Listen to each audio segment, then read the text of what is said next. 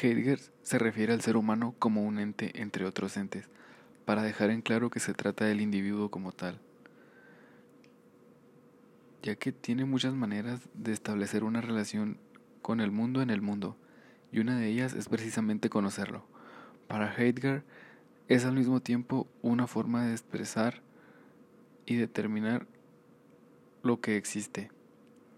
Un ejemplo para comprometer lo expresado con anterioridad son los teléfonos celulares, que era algo que no existía hace 40 años y que ahora define en buena medida el modo en cómo existimos. En palabras de Heidegger, esto quiere decir que hace aproximadamente 35 años ocurrió el acontecimiento que consistió en la irrupción de los celulares, pero esa irrupción en realidad es la de conocer el humano, que se traduce en algo que no existía antes y que cambia por completo el modo de cómo el ser humano existe en el mundo. Martin Heidegger desarrolló la idea sobre la irrupción a lo largo de muchos paisajes con su obra,